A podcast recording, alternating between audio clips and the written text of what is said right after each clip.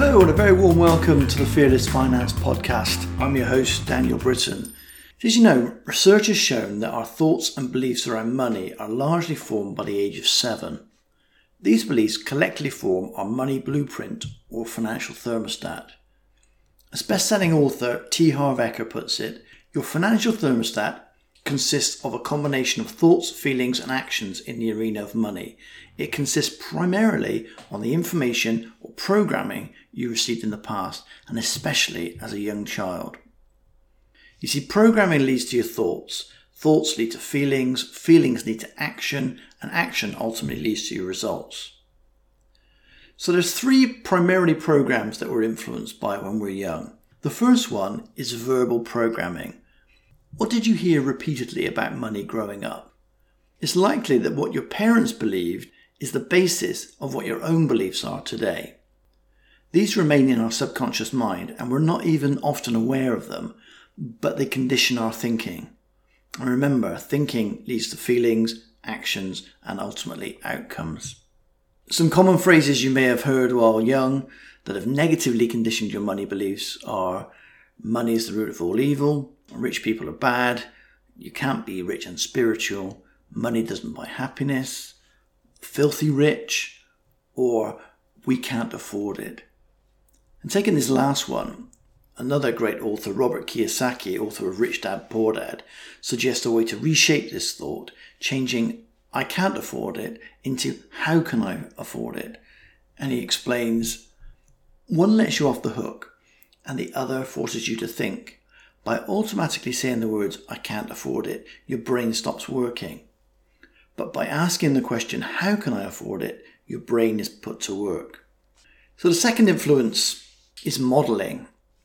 What were your parents like in the arena of money when you were growing up?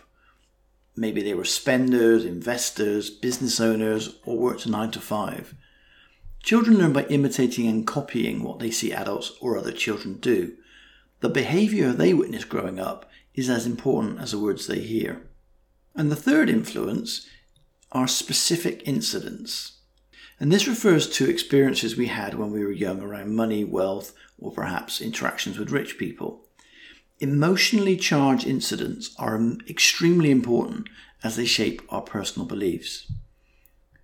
If you were ever mocked at school for wearing hand me down clothes or not being able to afford the latest cool trainers, Perhaps you were desperate for a particular toy or a present at Christmas, but ended up disappointed or hurt. These emotional scars can lurk in our subconscious minds, and we attach a belief to them, such as, I'm not worthy of love, or I don't deserve nice things. It sounds crazy that not getting that bike for your 10th birthday can have a lasting impact on your finances, but our subconscious minds record everything. By way of an example, I was working with a coaching client recently who had decided to apply for better paid jobs. And one application form he was completing asked for previous salary details, which revealed two interesting points. Firstly, all his recent jobs over the last 10 years or so had paid around the same salary.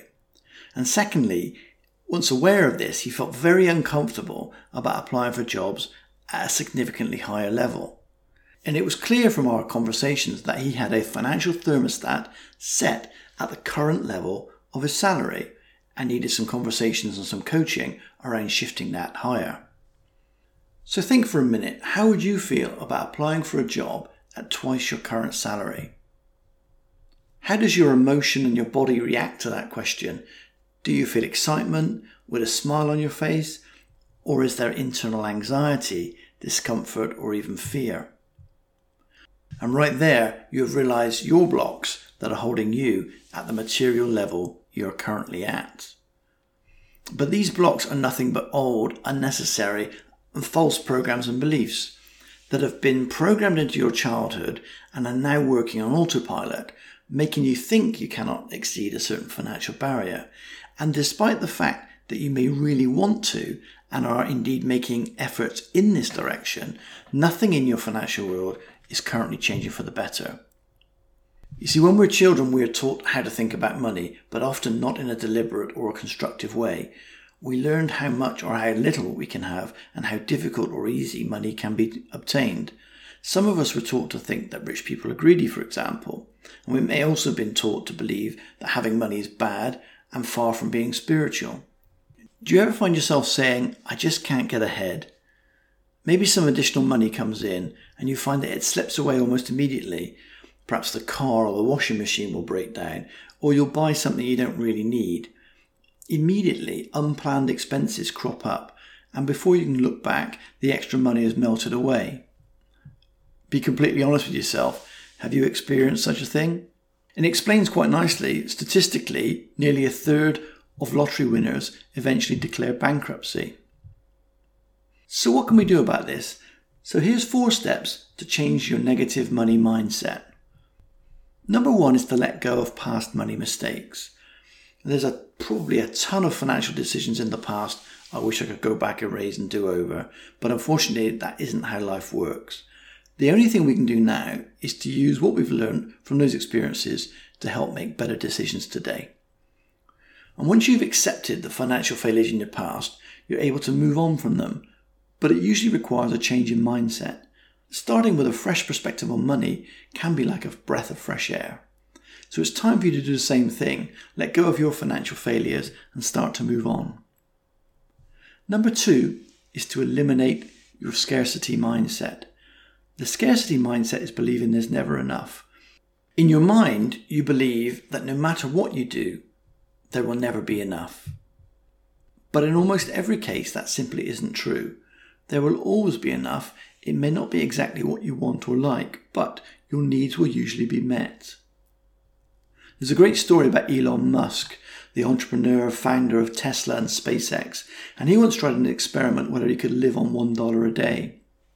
And once he found he could survive on packet noodles and day old bread, it shifted a fear of never having enough, which he credits as laying the foundation for his abundant minded thinking. The opposite of a scarcity mindset is an abundance mindset. In order to have a healthy relationship with money and move towards financial freedom, then seeing your life through an abundance mindset will be a game changer. Number three is to reflect gratitude. Be thankful for what you have, look around and see what you have and give thanks for it, however small. As discussed on a previous episode of the Fearless Finance podcast, an attitude of gratitude will always find the positive no matter what may be currently going on around you. And number four is to commit to what you want. Circling back to T. Harv Eker mentioned at the beginning of the show, the number one reason most people don't get what they want is that they don't know what they want. The financially successful are totally clear about the wealth they want and are unwavering in their desire to attain it. They are fully committed to creating wealth and as long as it's legal, moral, and ethical, they will do whatever it takes to have it. Rich people do not send mixed messages to the universe, poor people do. So here's some action steps. Look at your salary or income over the last 10 years or so. Can you see any evidence of a financial thermostat there? And secondly, be honest about what you really want. What level of wealth do you desire?